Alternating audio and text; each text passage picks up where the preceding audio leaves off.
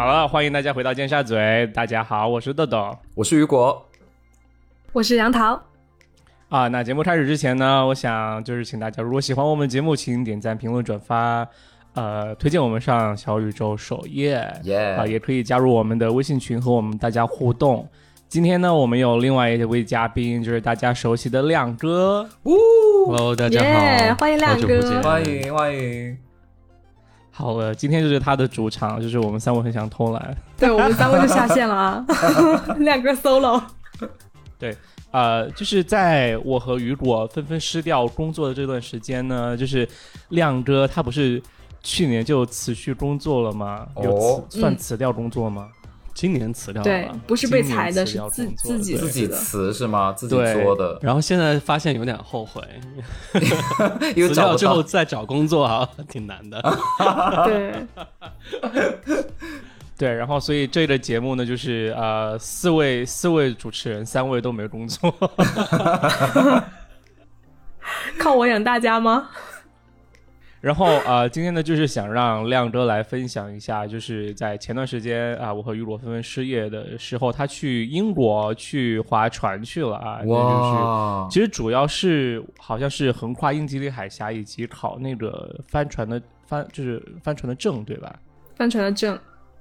对，帆船证是其中一项，然后另外一个话就是我有两段主要的航程啊，一段是英吉利海峡的穿越，另外一段呢是到。啊，苏格兰的整个八百多海里的一个航行。嗯，OK，那其实今天就主要是，我现在真的很像记者，你知道吗？那其实今天就主要是呃，让亮哥来为我们讲述一下他在英国的这一段航海的经历。嗯，然后还有呢，就是啊，他中间就不小心就啊，就染上了啊那个病，就是啊新冠阳了，然后 他阳了啊，然后啊真的很意外。然后今天就主要是让他来讲一下这些问题。其实我其实还蛮好奇，就是我之前也一直在问两个，就是说，你到底是为什么想花这么多钱和时间去 干这一档，就是什么意义也没有的事儿？我个人觉得还是挺有意义的啊！我我我先讲一下我这趟航程的这个这个大概的一个规划吧。我原本呢是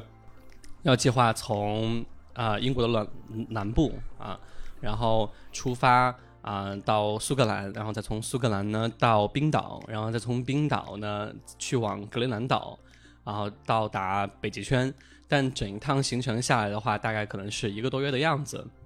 但我在我在出行前的一周，然后啊非常不幸运，就是我在呃丹麦的签证没有拿下来。然后，所以导致我从这个苏格兰到整个格陵兰岛这一块的行程没有办法这个成型。嗯，那我当时就很快的改变了别的行程，然后啊，就决定要去英国完整的去学习一下英国的航海的写个系统，因为英国航海系统和我之前学的美国航海系统不太一样啊。英国那边的它的那个潮汐，英国也是左左跑，我以为方向不一样。掌舵。船其实有中间也有左右两边的，就是两边舵，但这跟掌舵其实没有很大的关系啊。主要是英国它航海的文化很就是繁盛啊，你知道，就是几百年以来，对吧？英国从一一一开始从海盗。我你直接说英国人是海盗吗？OK，就就是英国的航海文化非常的啊沉淀非很深，然后再加上英国特殊的一个地点，因为它是岛国，然后它的潮汐现象很明显。那潮汐是个对于航海人来说是很重要的一个事情，就是啊高潮和低潮的时候，它水平面的这个高低的变化可能会达这个数十米啊十米。这么多。然后如果你不太熟悉这个潮汐的话。有可能会啊让船搁浅在沙滩上啊，所以为了避免船搁浅，拥有这个潮汐的知识是非常重要的。呃，中国其实也是潮汐现象很明显的一个地方，只不过中国的航海可能啊，我们印象中国一般都是渔船可能在近岸这航行啊，可能对于普通人来说，大家对这种潮汐的这种理解就没有，就就就没有这么。没有这么印象深刻吧。但像美国呀，或者是像啊、加勒比海啊这些地方啊、它的潮汐就没有这么明显。所以一般像我认识的在美国的船长或者是在加勒比航行的人来说，他们可能呃潮汐的这种知识没有这么多，所以我觉得为了最好就是系统性的学习一下的话，就去英国学习。所以啊、在没有去冰岛和格陵兰岛的这个行程下呢，我就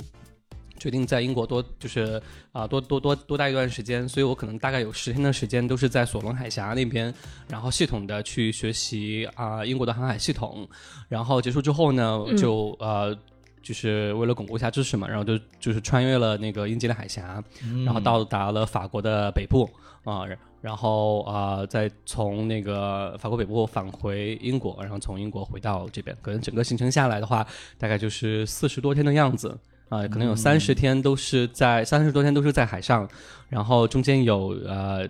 八天的样子是在呃陆地，然后结果很不幸的。到到到到陆地的第二天，我就感染了新冠，哦，然后呃，在酒店待了可能一整一整周多多多的时间。你说到这儿啊，其实我我觉得可能杨涛和雨果最想了解的一个问题是，你的新冠的这个话题。就是对我刚刚想问，就是只有你中招吗？就其他人呢？对啊，就是你到底你怎么知道是前一天你在哪儿，就是在陆地上就是被感染上的？哦，我应该是在陆地上被感染上的，因为如果因为船是一个很狭小的空间嘛，然后我们呃船员大概有十人左右，所以如果我一个人得了新冠，那船上肯定所有人都会得新冠，因为大家都是其实都是挤在一个空间里面去睡觉的。对吧？然后我呢是刚好是下船之后，然后大家都很嗨，然后去各种 pub 喝酒，然后 左拥右揽的，然后很快就第二天我又中招了。在 pub 遇到了毒王。其实，其实我比较好奇的是，就是亮哥，你是怎么决定就是一个人去开启这趟旅程的？因为我觉得需要很大的勇气。杨桃是不是在问，就是我我就是我可能一个人都不认识，我为什么就是一个人有这样勇气去做这样的事情，对不对？对、呃对对，我觉得呃一一方面呃，我觉得其实最最大的闲的没事儿做，可能最大的这个呃付出其实是时间，因为很多人其实是没有这个时间，对吧？就以你如如果比如说我要去格陵兰岛这这么长的行程的话，可能要四十多天的时间，有很多人是没有这个时间的。因为我刚好其实，在 career gap，所以呃，我觉得在利用呃我呃 career gap 这段时间啊、我觉得去。寻找一些我可能平时在生活中没有见过的风景和见见过的人，我觉得是一是是是一件很不错的事情。对，然后再加上我之前在国内也有一定的帆船的基底嘛，嗯，所以哪怕有这样的行程，虽然其他人我都不认识啊、我应我我觉得我个人也能够 handle 很好。但当然还有一点就是选择队友，因为我这次去的时候啊、其实是跟着呃有一个组织叫 Clipper 啊、我相信可能会有一些伙伴你知道叫 Clipper Around the World。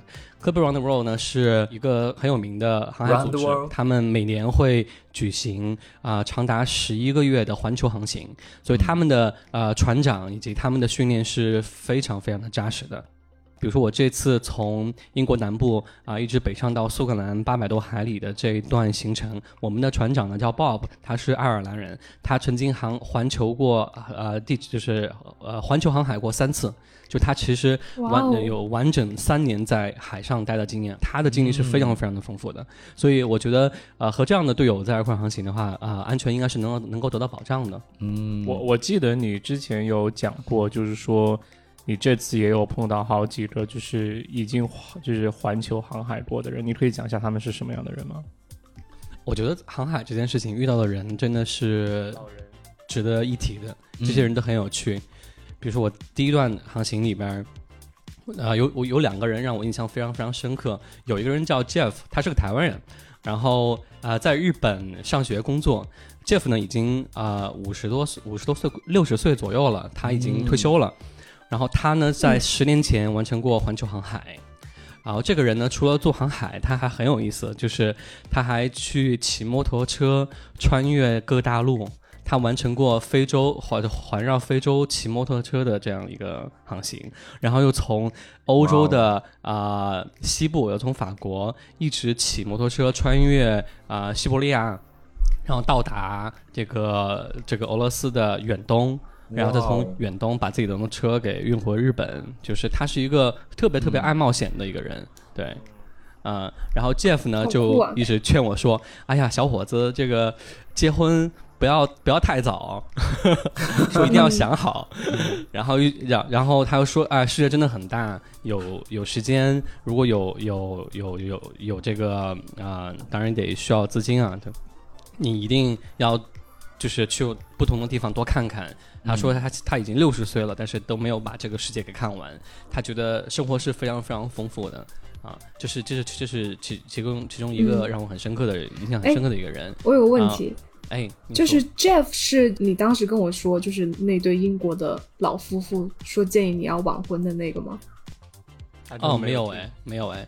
啊、晚婚的是是是另外一个人，晚婚的一个人叫那个啊，所以其实大家都这么说。也也也没有。其实我觉得就是大家其实是想说的是，一定要清楚自己呃是不是已经准备好啊。我觉得这这一点很重要。他他他们其实没有强调晚婚晚育，但只是说可能晚婚并不是一个让人焦虑的点。因为我其实有给他们提说，哎呀，我其实现现在已经快满三十了，然后父母呢其实对我催婚。然后他们就说：“哦，其实晚婚并不是一件呃很焦虑的事情，因为呃我面就是我认识这两那个两个英国老太太，她们都是三十九岁的时候结婚。一个老太太呢，啊、她也曾经环球过，嗯然后啊、她曾经啊、在澳洲的时候，当时在船上摔断了他的手臂，然后被嗯送往医院治疗了一个月。当所有的队友都觉得哦，他可能不会再回到我们的船上了，但这个老太太在手就是呃能够动了之后，然后第一时间就回到了船上，然后继续完成了她的环球航行。然后她也是哇这整一年的时间，然后在船上，然后呃、嗯。就是穿越了几大洋啊，我觉得嗯。是是她她这个精力特别特别旺旺盛的一个老太太。我们当时在苏格兰到了之后的第一天，她就一个人，然后去爬山，然后当天就走了十 mile，十 mile 就是差不多十十五公里、十四公里的样子吧，就 hiking 十四公里，我我们所有人都累太得不行，厉害了她吧！他一个人就觉得、嗯啊，我要去，我要去环岛这个 hiking，然后他说有没有人跟我们一块儿？个然后所有人说、啊 算了吧，然后他就一个人去了，啊，就，很很厉害一个老太太。然后另外一个老太太呢，她也是经经历很丰富，她就跟我说啊，她是三十九岁的时候，就突然有一天，她觉得，哎。我觉得我是不是应该得需要一个家庭？然后他说啊、他觉得他已经准备好要有小孩，过这样的不同就是的这种生活了。所以他说，其实你不用着急说啊、一定要听从父母的什么意见。那可能在嗯你人生的某一个节点，你会意识到啊、你这个时候那已经不喜欢一个人生活，而是希望有一个啊、可能一个家庭的这样的一个生活。对，嗯，但当然，我觉得这个东西啊、得个人体会啊，这个这个非常的玄幻。对，对我感觉感觉还蛮不一样的，就是你看他到三十九岁的时候才觉得说好像需要一个家庭了，就感觉就是可能之前年轻的时候想法就非常的独立，可能就觉得一个人很开心很自由。嗯，我我我觉得是，呃，很重要的一点就是他们先找到了自己，然后呢，啊、在以就是知道自己是是是谁，知道自己想要什么，然后呢，才能就是说我在这个家庭里边儿，我才知道怎么去。贡献这个家庭吧，我觉得，因为他这就是我认识这两个人，他们对抚养孩子嗯其实也蛮有自己独立的想法的，啊，他们对要给予孩子什么样的教育，嗯给予孩子做什么样的选择，我觉得他们是想的比较清楚的。比如说刚刚说那个另另外一个英国老太太，她其实年轻的时候做过啊、飞行员，她是哦 Virgin Airline 的 pilot，、嗯对，而且是最早的一个女飞行员之一。但她做女飞行员之一之前呢，她是一个空乘。她那个时候 Virgin Airline 哦刚刚建立，然后那个时候他们只有一架飞机，然后她她的妈妈呢就帮她报名了，说，哎，你看他们那个公司在选空乘，你要不要去试一下？就帮他报了名，嗯她就去了。嗯她当了空乘之后，发现，哎，他不喜欢呃在飞机上做各种各样的，就是空乘其实要要服务很多呃乘客嘛，对对，你要处理很多这种乘客之间的一些危机，然后就是安排好整个餐食啊什么的。呃，他觉得这个东西太太太繁琐，可能不太适合他，但是他觉得航空这个行业是很有意思的，所以他后来就转行去报了那个飞行员的培训，然后飞行员培训之后，他就成为了 Virgin Airline 的一个一个一个一个机长，然后就飞飞往了全世界各地，然后最后在完成就是可能当了十几年的这个呃机长之后呢，这个就是我刚刚提到说他可能那会儿三十九岁，觉得自己应该有一个这个家庭，有个小孩，然后他就离开了这样的一个航空的事业、啊，然后就回回归到了家庭，回归家庭之后之后呢，然后到再再过了十几年，然后然后他又去了加勒比海，在加勒比海做了一个呃豪华游轮游轮上的一个这种管理职务，这种。因为你知道，俄罗斯特别特别有有有钱的人，他们会买一些超级豪华游轮。那超级豪华游轮和游艇的话，啊、那种比如说可能有三层、四层楼这么高的这种私人的大船啊，然后他们一般都会配有十几个人作为这个啊、staff，他们其中有全职的厨师啊，全职的工程师啊，然后船长、大副、二副，然后他呢就在里边做这种。这种工作，然后又去了加勒比海，然后在加勒比海待了好几年，整个人就是一个呃，就是哦生活经历非常丰富，见过了很多事情，呃，很很很多人、很多事，走了很多地方的这样的一个，就是经历很丰富的这样一个人设。然后他呢就说，他是在这种不同的职业之中，知道了自己想喜想想要什么东西，喜欢什么东西，然后不断的在探索，然后知道自己是谁之后，然后再回归家庭的。所以他现在他的儿子和女儿也都是大概大概在十九岁、二十岁的样子。然后他把他的女儿送去了加勒比海，然后也是。就是就 是去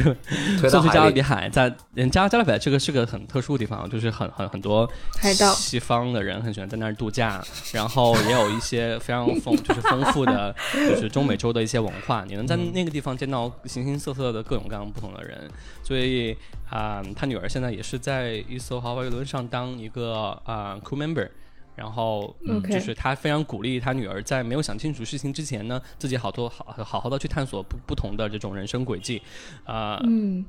他女儿现在多大呀？他女儿十九岁，19现在就是在大学 gap。亮哥这期完全不接我们的梗。我没有，我没有明白刚刚是什么梗。我我是在笑杨桃一直问一些就是亮哥才说过的问题。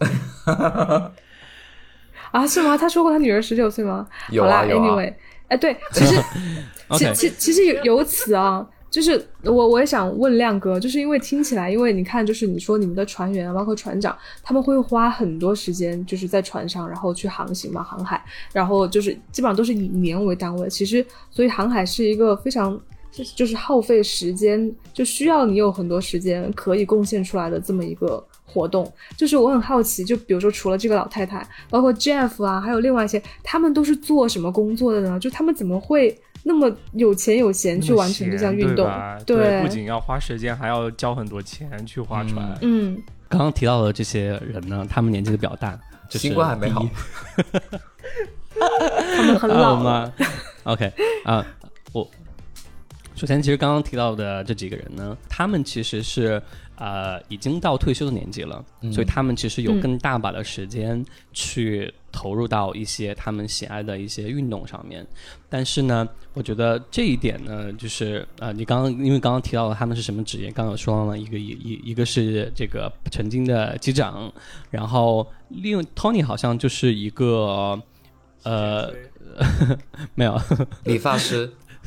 听起来很年轻，是吧？哦，其实我第一次觉得，哎，To To Tony 原来还可以做女孩子的名字，但其实它是 T O N I，对对。啊，Tony，嗯。啊，它不是 T O N T O N I，OK，嗯。OK，然后 Tony 呢，他是一个汽车经销商的呃，老好像是是一个老板，对他应该是也是有比较、哦也蛮有经济实力的。他是嗯，他他他在英国做汽车经嗯这个这个买卖做了可能四十年的样子。然后 Jeff 呢、是一个 banker，他是呃在日本的以前就是投行的一个一个一个一个大的 VP，对、嗯，Jeff 嗯是非常有非常成功的人生了，对。好啦，所以听起来其实都是事业有成，然后退休之后来玩他们这个。就是对主要的一个 character 就是他们都是事业有成，然后呢，在退休的时候再投入到这些事情上面。但是其中其实有一点很重要的，就是你并不是事业有成的人就一定会做这样的事情，你是事业有成而得有这样的冒险的精神才可以。因为其实这些人设他们在他们年轻的时候也都做了各种各样的探索世界的事情。啊、比如说 Jeff，其实，在很就是他在他跟我分享他以前在银行工作的时候，他会利用他在出差有机会到海外的这个这个机会，然后去大量的去爬山啊，然后呢去那个啊、就是海边探索啊，就至少他是一个非常非常户外的一个人。他其实提到说，他现在大部分的同事，百分之九十九的同事、到他这个年纪，其实都没有外出的这样的一个。一个一个一个嗜好，大家都还是在忙于挣钱，还是在看盯盯着自己的这个投资盘什么的。对对对。然后呢对，Tony 呢，啊、他说他的很多退休的朋友可能就是去什么 nursing home 呀，或者干嘛。但 T Tony 其实是一个在 是养老院了吗你你你能想，您您您能想到，就是 versus 他的 peers，他他是一个在坚持了可能一周在海上，然后点就是非常就是辛辛辛劳的这样的生活，他还能下船就是 hiking 十公里的这样一个一个一个一个老太，她是精力非常旺盛的。嗯，但她精力的旺盛并不是在退休的时候在养成的，而是她在职业的这几十年之中，嗯，慢慢的去去培养的。她以前得是一个多么厉害的老太太啊，肯定是那种特别 对人特别凶，对人要求特别严的那种。吗？哎，没有啊，他其实是一个非常在乎细节，就是就我我就我就觉得觉得是一个他性格很刚烈，但他其实又同时一个很细心的一个老太太。因为我其实，在船上的第一天感觉不太舒服，因为我们当我们当时从索伦海峡出去，然后到。就是到了英国的西南角，然后呢，我们那个时候在爱尔兰海要北上的时候，刚好在北大西洋的这个关口。北大西洋那个时候的，就是北大西洋的风其实是很大的，然后当时我们的船呢，啊、遇到的海浪也很高，所以整个船的这个状态就不是很好，而而且嗯，多高啊？就是视觉上看的话，视觉上看的话，可能有个三到四米的样子吧，就是船啊的一高一低的这样一个、天一个，那是很大一个起伏哎一，一个海的这样一个状态。对，当天其实是比一较层楼 rough 的啊落差。嗯，啊，对，一层楼一层楼的落差，然后当时风也很大，所以我第一天其实感觉不是很舒服。然后 Tony 呢，其实就就非常细心，然后他就啊、呃、给我讲要吃什么东西，要怎么去恢复，然后让我一定要到甲板甲甲板上休息，所以我在第二天就很快的恢复了。呃，所以嗯所以我觉得就回回到刚刚杜鲁说，她是不是一个是一个很 tough 的一个老太太？我觉得她是一个个人性格非常 tough，但是人又却 in 非常 into details，很关怀对。我觉得说到这里啊，就听起来亮哥其实是这一群人里面可能就是最最突兀的那个，因为你你就很年轻啊，然后可能就是跟他们想象中，就是会在船员里面看起来就比较突，就是明显的一个。他们有对你就是表现出很好奇吗？呃，我觉得一一方面我是中国背景，啊，大家对中国或或多或少都有一些好奇。然后呢，啊、第二呢，我确实也是在船上也是年龄最小的一个，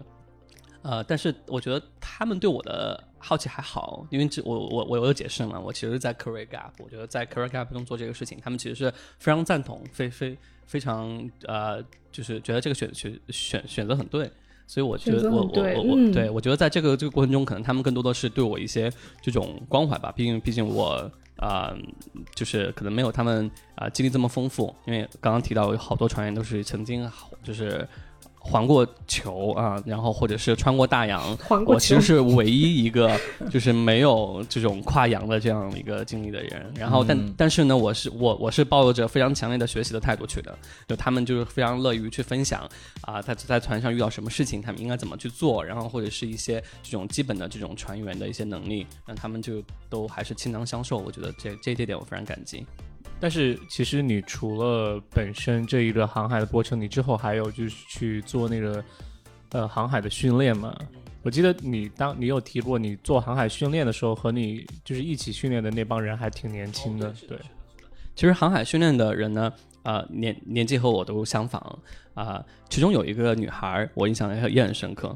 啊、她的名字叫 Alina，Alina 是俄罗斯人，真名吗？对她，这是她她她真名，当当然这 first name 大家也不能去 stalk 到她的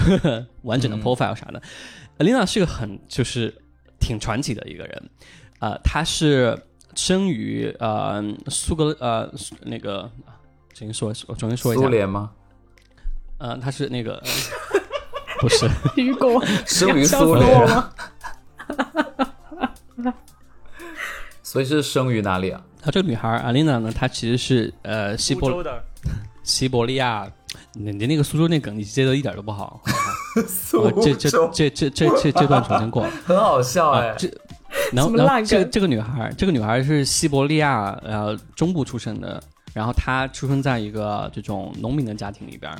啊，然后呃，嗯。整个环境呢，因为他他给我看过他来自于哪儿，整个城市好像只有两三两三千人的样子，就是一个小镇。是不是像那个《Killing Eve》那一集，就是他有到俄罗斯的，就把他爸爸妈妈杀掉那个地方？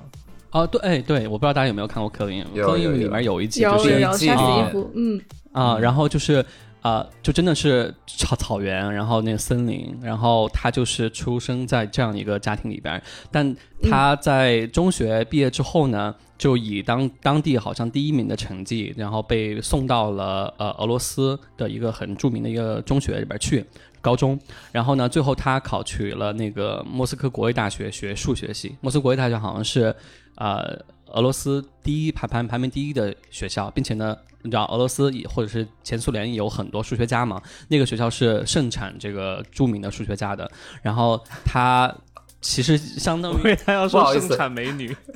我 我刚刚也是这么想的。盛产美女。说一个数说一个俄罗斯的数学家喽，呃，加减乘除司机。好了，就是 Alina 的，她的背景呢，就其实相当于我们在中国就是某一个省的状元，就是大概大概是这样。然后她呃在俄罗斯毕业之后呢，他就去了那个投行，然后在投行做 trader，他是交易员，嗯然后在呃 Goldman Sachs 高高盛。然后他在英国工作了六年的样子，现在他其实应该是啊、呃就是经历很，就是工作经验很丰富，并且呢是业界非常好的一个 trader。我当时在就是中中间不是有一周在呃那个陆陆地上嘛，然后中间不是得了新冠嘛，然后我当时把那个我的一些大的这个这个这个行李什么的，我为了好方方便储存，然后我就放到他的家里边。他自己在伦敦有一个超级豪华的豪宅，然后。在呃 West 啊、West Westminster Westminster 就是大本钟附近啊，在大本钟附近他自己有买自己的公寓，我真的是超级豪华。然后就 非常年轻，他他他他和我们其实年纪相仿啊，不过是已经挣了很多钱啊，对。然后他就说他们干嘛家要说这种人庭就是，出来让我们生气啊？可以认识他吗？，loser 节目啊，然后还有就是他他他和他的家庭其实关系并不好，因为他们家有一个弟弟，然后呃家庭呢对弟弟的关怀非常非常重。他目前弟弟嗯上大学的钱以及在俄罗斯住就是住的地方都是他自己他他掏的钱，而且他父母呢还不断的给他讲要要汇多少钱给他弟弟用啊或者怎么的。然后他其实就心有不满，因为他其实很小的时候就被刚刚提到初中的时候就被送到那个莫斯科去啊、求学了嘛。俄罗斯他说版他其实他他说他其实受到家庭的那个啊、关怀 其实很少，然后呃整整个给我感觉就是他在家庭中地位很很很低，然后他现在是完全不想回到就是他的家庭的这样一个状态做的对嗯，很自由了。啊，所所所所以我觉得哎，是不是在在那边也有这种这个重男轻女的这样的一个现象？当然这个我不知道是不是个例哈，我不是很清楚。啊，对，然后他呢，就是我的这样，就是在呃学这个 day skipper，就是日间船长的这段这这段时间中的一个一个队友，也是一个呃好，就是求学心很很很强，然后很就是嗯、呃也很爱就是探索的这样一个人，嗯，我想问，我想问他，我想问他弟弟资质怎么样？就是好像好像说弟弟的资质很一般耶。这个就是不是完美的剧情的结局？对因为我希望重男轻女，然后呢，男孩呢可能就就不怎么样，但是家里边却越不怎么样，他越宠爱，因为父母就担心啊，小孩以后，就没有办法，对，没有办法生活啊，怎么办？没有办法独立怎么办？对，的确是这样的，就是这样的。所以他在给我讲这些事情的时候，我还呃蛮蛮蛮蛮同情他的，对。其实说完就是这些人哈，其实之前还有就是亮哥在航海的时候，就我们有一直在聊一个话题，就是说就是他这一趟出去吃的到底是什么东西。因为之前呃，之前我们就在想他，嗯因为之前亮哥有突然就说啊，他好想吃火锅呀，然后所以我就真的很好奇你在那边吃的什么东西，你想分享一下吗？因为你也有提到在船上吃的其实很健康，呃，吃东西其实还好。我刚我我为什么提到说特别想吃火锅，是因为，嗯，在就就是在去苏格兰那一段的过程之中，大那那段航海其实是挺艰难的，因为你能想象，就是你船是二十四小时都航行的，所以说我们是二十二。等于说 twenty four seven，但是就是完全不间断的航行。然后我呢又是啊、因为刚刚提到年纪最小，然后呢可能你担任的一些就是比较就是会做一些 dirty work。那我我指的 dirty work 是指的是啊、可能就比较辛苦的一些工，没有，就我指的其实比较辛苦的工作。比如说我的值班时间是从凌晨一直工作到早晨的八点，就我所有的就是几乎就是整个啊九、天的航行，我我基本上都是通宵。然后这个是怎么怎么怎么怎么个安排呢？就是我们会啊、呃进行船员的这个交接班啊、交接班的航行。然后我呢是从凌晨十二点到早晨的四点啊、这段是主要在甲板上工作。然后在甲板上可能就要负责，比如说我的帆要换了或换了呀，我的航线要改变了呀，然后要盯着这个船上的所有的一些就说事情。然后凌晨的四点呢到八点呢，我是又是作为这个辅助，辅助的话我就在甲板下面要给就是。在四点到八点接班，就是交接班的那那些队友，给他们就是 make tea 啊、送一些 hot water，因为苏苏格兰航行的 晚上呢，姐，我听一下，你真的很像那个什么穿 off duty 那个 model。对龙，off 什么？duty 的我要时候穿一个 jacket，send some hot，我送一些 hot water。穿一个 oversized 的 jacket。不好意思，说英语装一下逼，对，嗯，就是去会做做做一些这种辅助性的工作，但其实是每个队员都会做的啦，对。除了 hot water 还有什么？Hot coffee Ice coffee，啊，然后呃，然后就呢，就是呃，就会比较辛苦了，然后。整个行就是晚上其实是非常冷的，你你们都不能想象夏天我穿着是比我在重庆冬天或者在北京冬天穿的都要多的这样一个情形。我两穿的就是件鹅吗四四四件 layer，四件就有外面是有一件类似于像鹅这样这样这样一样厚的这样一个外套，然后里边呢就还有那个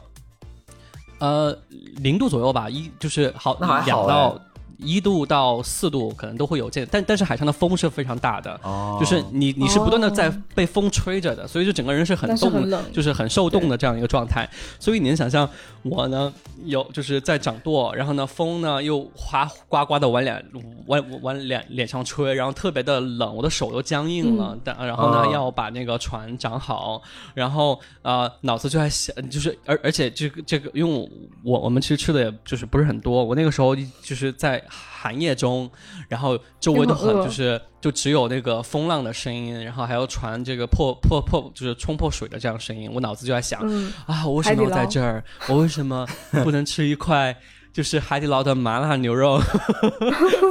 然后就脑子都是想那个我我在咬那个肉片的那个画，就是那个场景，我整个人都特别特别的馋，然后所以一旦一有信号，我就给呀微信上的好朋友说啊，我一定要去吃海底捞，好想吃火锅呀。对，大概是这样。可是我觉得亮哥描述这个画面，我觉得非常的酷哎，就是因为很少有人能经历这种，你想在夜间，然后在一望无际的海上开船，然后又很冷，哦，这海明威哦，是挺苦，是挺苦，对嗯就是其实是很苦。虽然就是航行很辛苦，但是我们见到的景色真的是非常非常的棒。然后其中就是动物啊、海豚是非常非常常见的。有一天晚上，海豚就一直跟着我们的船啊。就就跟了我们整整一夜，就是你虽然看不见它，但你能听到它的声音，它会嗯从你的船舷中跳出来，然后呢，又从这个船的左比如左侧，然后呢快速的这种就是这种 diving 到了那个船的右侧，然后它能跳出水面那种，嗯就是水面哗哗啦哗啦的这种声音，然后也也也能听到它们偶就是偶尔能听到它们的叫声，怎么叫？海豚音啦，就是是牛姐那种吗？哎，对，豆豆，豆豆来一首 Loving You，不要啦！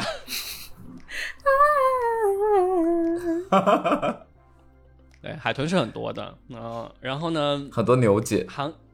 嗯看到鲸鱼吗？鲸鱼没有看到，很遗憾。那他们说很、哦很夏季的时候嗯一般都是能看到鲸鱼的，不过我确实没有看到鲸鱼。对，呃看到各种各样的海鸟，各种各样的海鸟，哦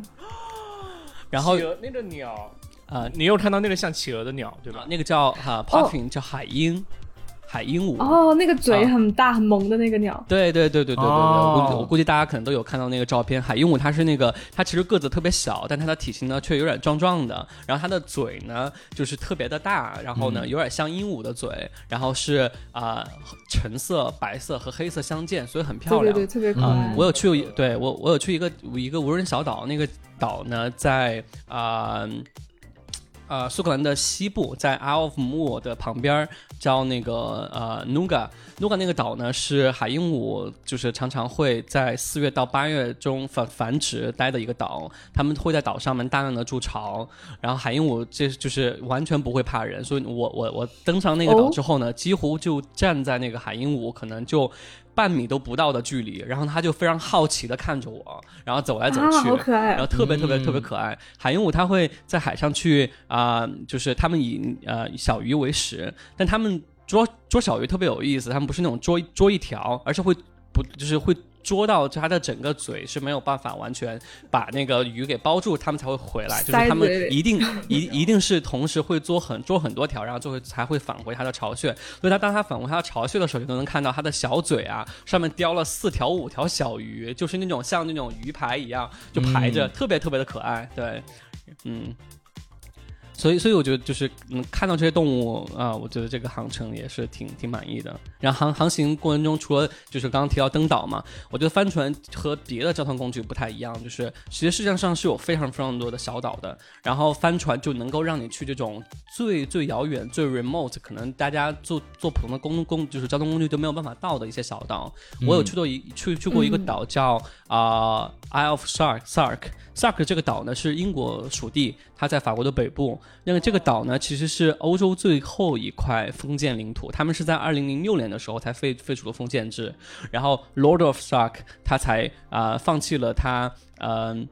比如说，他每年会要求岛民交一只鸡的这样的一个非常 traditional 的、很很很很很有意思的这样一个、嗯这种所所所所有的雇佣制度，对，然后。呃，这个整个岛呢是没有是没有公共交通的，他们的交通就是拖拉机，然后整个岛呢也没有水泥路，然后都是那种啊、嗯，就是你我我我们在可能英剧里边能看到那种乡间的那种泥土路，然后岛上是没有那种啊、我们能看到的像连锁的商店、超市什么的。对，呃，他们主要还还他们他们他们会骑马，会会骑骑那个骡子，骑马，哦。然后还有就拖拉机会去装一些货物啊什么的。哦，啊，整个岛呢非常非常的原始，有 WiFi 吗？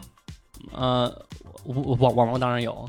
有网，他们在法国北部，对，所以就你你能收收到法法国的网。嗯，所以你有见到国王吗？嗯。哦，我没有见到 Lord of Sark，Lord Sark，啊，对他他他他也不是有给他献国王啊鸡吗对，Lord Lord Sark 现在 就是一个。就真的很像园丁，他就是每天在自己的花园，然后呢就浇自己的就是浇花呀。他的花园还收费很贵，要八磅一个人。我没有去，我觉得啊，为什么要过来看你的花园？嗯，OK，anyways，、嗯，就是嗯，刚刚刚刚提到，就是你你能通过帆船去到一些非常呃与众不同的一些小岛啊，我觉得这个可能是其其他的交通工具没有办法去达到的，对。是的，然后嗯。啊，我我还特别想分享一个，我觉得我是不是今天话有点多，就有太多太多事情想分享了。就是完全不需要主持人 Q。对，solo，你说吧，杨涛已经放弃，对，你说吧啊。我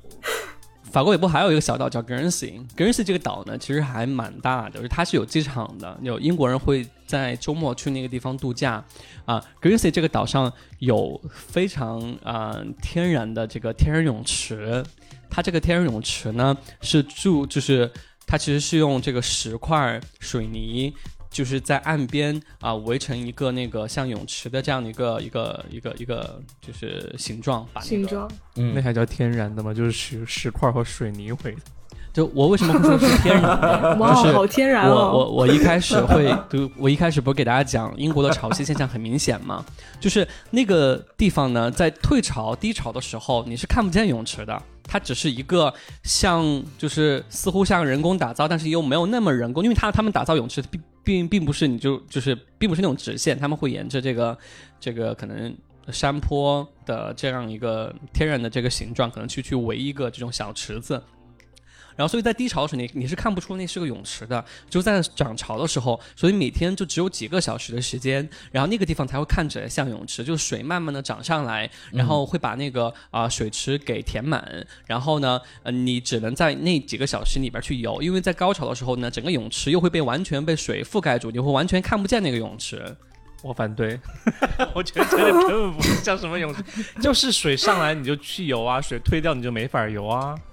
呃，这个有一点、就是，只是围了一个而已嘛。对，它只是围了一个，但围围很很重要，因为这是从安全的角度去考虑。因为你如果不围的话，你的这个水鲨鱼池是，呃，一方面会有动物，第二方面呢，就是它其实不太安全，因为因为因为它会拍打岸边，它它它它会把人吸到这个大海里面去，所以其实这个哦也是就是为了 安全的。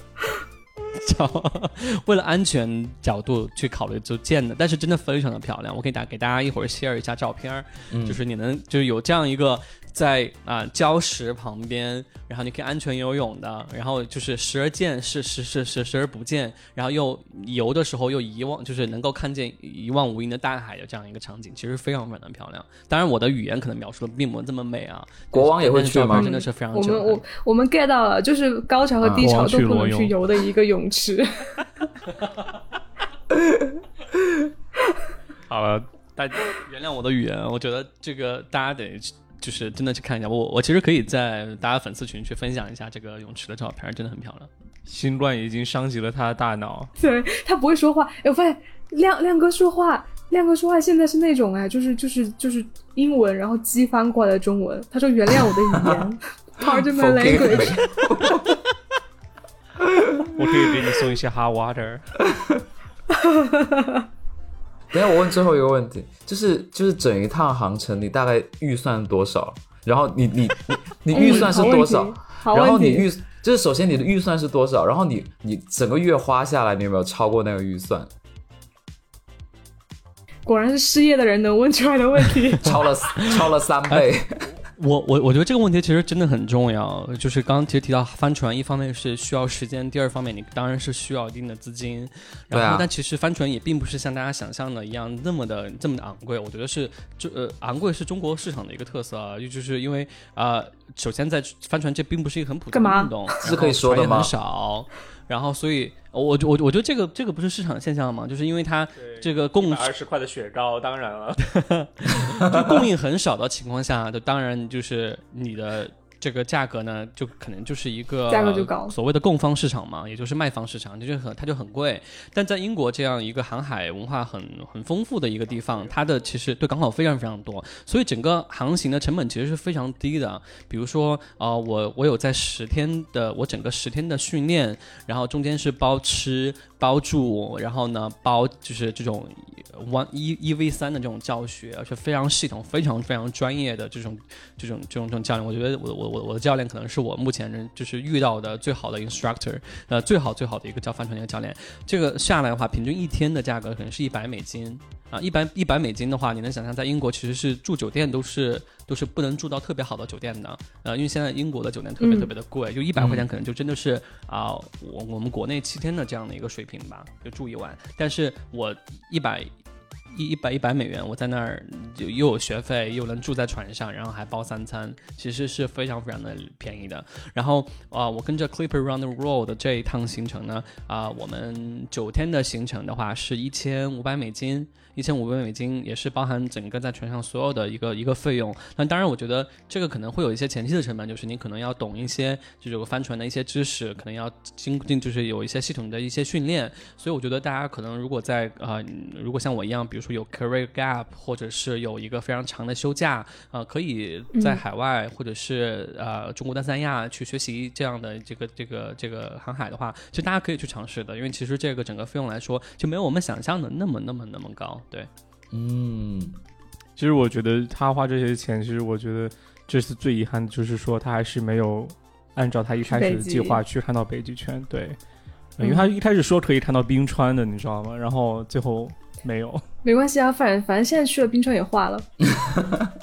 我之前就航航行之前连朋友圈都想好了，然后就会可能就会会配文字说，你看这个就是把那个泰坦尼克号撞成了冰冰冰川，可能就是这样。但结果呢，哦你在网上找一点冰川的图吧。对啊，没有关系了。我觉得这个可以接接下来再去，因为我呃，我其实有给不知道有没有给大家分享，应该好像没有啊、我明年三月份的话啊、计划自答，自己去 Q 自己。我明年有计划一个更更长的一个航行，我打算哦从加勒比海，然后啊、穿越大西洋去英国的伦敦，然后整个行程可能会在四十天、三十五天到四十天的样子。然后嗯从加勒比海的安提瓜到伦敦，然后我以为从北极到啊南极嘞。那也太久了吧？那个等我退休之后吧。好吧，那就期待下一次啊、亮哥参加过那一次伟大的行程之后再回来报道。希望那时候我们的节目还在。伟大的行程，对，对伟大的行程现在也是机翻出来的。对对，Great Adventure，Send you some hot water。yeah，我就觉得亮哥下下一次去航行可以带一点那个自热火锅，然后船上不是有 hot water 吗？你就可以就就直接吃火锅。好啦，那就是非常感谢亮哥，就这一期给我们 说了这么多很美的经历啊。然后我觉得在节目结束之前，其实其实我也想感谢就是我们的听众，因为就是像上一期豆豆和雨果分享了自己失业的经历之后，其实有不止一个朋友然后来问我，然后来关心你们俩的状况，就是默默在关心你们。哇！然后我觉得哦直接找我们俩。对啊，可以直接找、啊。就是因为可能是可能怕就是直接问你们会。就是让你们觉得，比如说不开心啊，又提起不开心的事情，给我们发红然后所以包啊！就想通过我旁敲侧击问一下了。然后，然后 是有是有人想是有人想送雨果礼物的，然后因为豆豆在美国嘛，所以人家觉得送不到就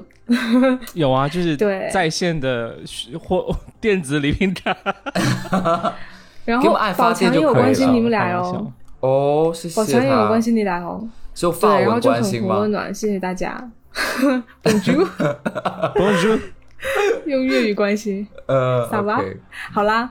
那这期就是这样啦，好谢谢大家了，谢嗯，谢谢大家。那谢谢今天就是谢谢亮哥来分享他这些呃就是神奇的经历，谢谢然后如果嗯大家喜欢的话，请在下面评论，然后点赞送我们去、嗯呃小宇宙首页啊，然后也欢迎加入我们的微信群。那这期就是这样啊，谢谢大家，啊我是豆豆。我是亮哥。好啦，我是杨桃，拜拜。我是雨果，拜拜。